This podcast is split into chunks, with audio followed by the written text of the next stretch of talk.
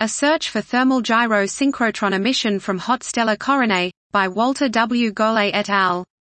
We searched for thermal gyro synchrotron radio emission from a sample of five radio loud stars whose X-ray coronae contain a hot Te greater than 10 to the power of 7 K thermal component.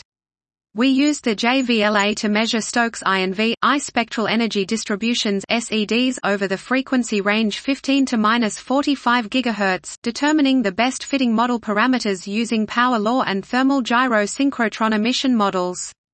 The SEDs of the three chromospherically active binaries Algol, UX Arietis, HR1099 were well fit by a power law gyro synchrotron model, with no evidence for a thermal component. However, the SEDs of the two weak line T Tauri stars V410 Tau, HD 283572 had a circularly polarized enhancement above 30 GHz that was inconsistent with a pure power law distribution. These spectra were well fit by summing the emission from an extended coronal volume of power law gyro synchrotron emission and a smaller region with thermal plasma and a much stronger magnetic field emitting thermal gyro synchrotron radiation.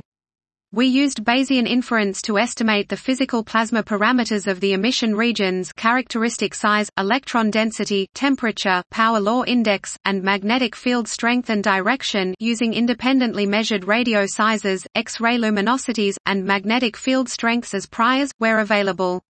The derived parameters were well constrained but somewhat degenerate. The power law and thermal volumes in the pre-main sequence stars are probably not co-spatial, and we speculate they may arise from two distinct regions, a tangled field magnetosphere where reconnection occurs and a recently discovered axisymmetric toroidal magnetic field, respectively. Dot. This was A Search for Thermal Gyro Synchrotron Emission from Hot Stellar Coronae, by Walter W. Golay et al.